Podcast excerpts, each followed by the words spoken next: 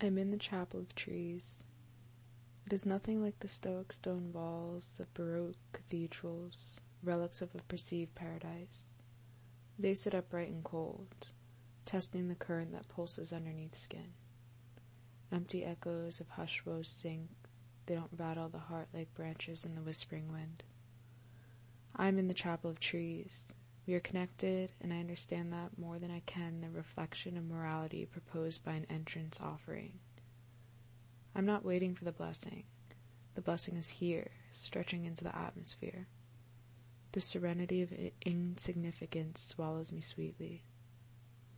I am in the chapel of trees, with the ants and the jays embracing the powerlessness we share. Death isn't below my feet, but life a whole other world where sin is just another sound debated on by humans.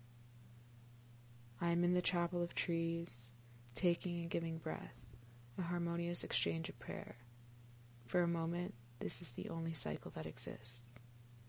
Then time takes its course again.